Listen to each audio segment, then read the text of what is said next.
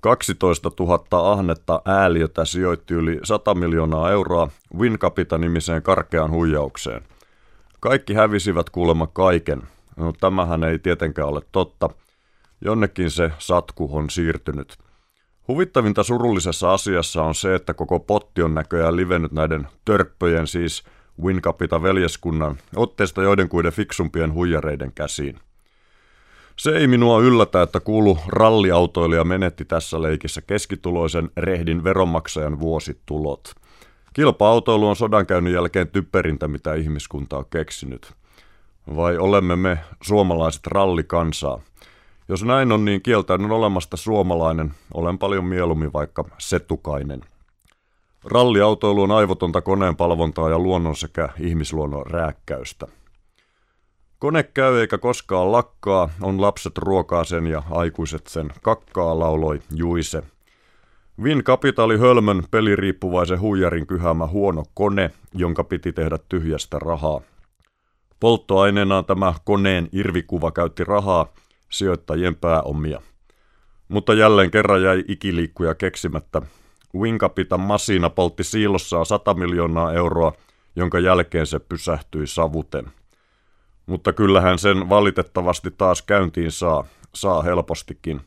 Tarvitaan vain toiset 100 miljoonaa hölmöjen ihmistä ja hölmöä rahaa, niin tämä kelvoton kone pyörähtää iloisesti käyntiin. Demokratia tuhoaa itsensä rahalla sen jälkeen, kun raha on hävittänyt hengen, ennusti Oswald Spengler vuonna 1917 teoksessaan Der Untergang des Abendlandes, eli länsimaiden perikato. Sama mies jatkaa.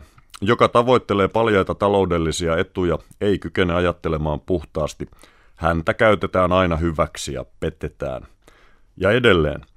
Kivettynyt sivilisaatio on siis merkkinä kulttuurin vaiheesta, jolloin traditio ja persoonallisuus ovat kadottaneet välittömän pätevyyden ja jolloin jokainen aate on ensin uudelleen ajateltava rahassa, jotta se voitaisiin toteuttaa. Raha pyrkii kaikkien asioiden mobilisointiin. Puolustusvoimaan entinen komentaja, kenraali H. tärväsi Vinkapitaan 16 505 euroa.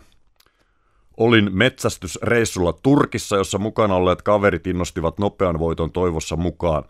He esittelivät itse saamiaan tuloja, joiden mukaan he olivat kaksinkertaistaneet sijoituksensa puolessa vuodessa, oli kenraali H. kertonut kuulusteluissa poliiseille. Käsittääkseni puolustusvoimaan komentajan liksa on aika järeä ja epäilemättä eläkepottiakin on kertynyt melkoisesti. Metsästysreissu Turkkiin kuulostaa yhtä kallilta kuin turhalta kuin typerältäkin harrasteelta. Eikä näissä metsästyskavereissakaan tai ainakaan heidän älykkyysosamäärässään tunnu olevan hurraamista ja maamelaulun paikkaa. Mihin tämä tyyppi olisi näitä lisärahoja tarvinnut? Olen omassa kirjanpidossa poistanut nämä rahat hölmöilyn tililtä, tunnusti kenraali iltapäivän medialle. Hänellä on siis edelleen hölmöilyn tili. Eikö sellainen kannattaisi meidän kaikkien ja isänmaamme edun nimissä panna jäihin? Nyt olen luvannut vaimolle, että en enää sijoita mitään, jatkaa kenraali avautumistaan.